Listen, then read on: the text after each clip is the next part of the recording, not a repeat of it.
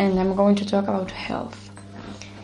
Uh, I'm going to divide my speech into two parts.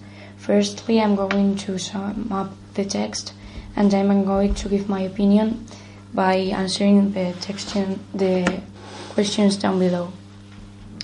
According to this text, sedentary is one of the most bigger problems nowadays and may cause obesity and cardiovascular disease. So, because of that, it gives us some tips for having a lifelong health.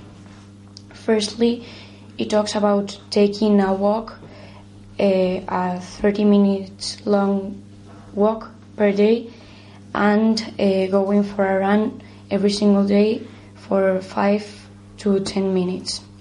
This can help us uh, preventing having cardiovascular disease or dementia. Apart from that, it says that uh, taking the stairs instead, instead of using the elevator can be more can be easier and quicker and more effective than yoga.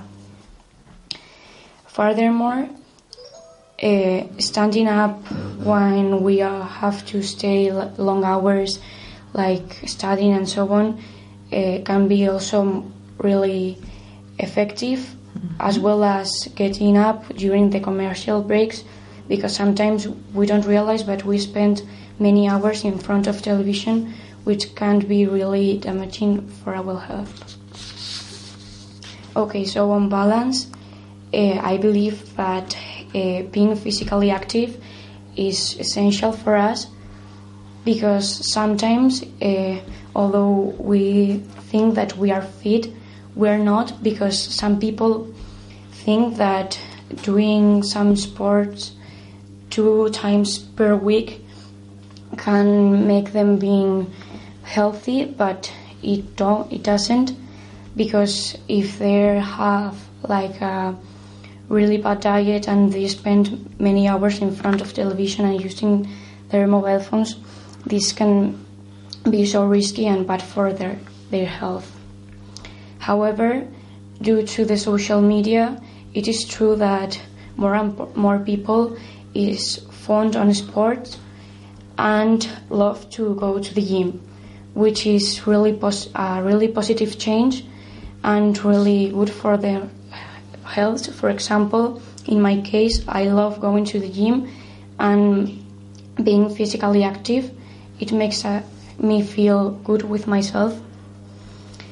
But whereas it is true that other people don't like being active and is always uh, eating junk food and so on, which in the future can cause obesity and cardiovascular disease.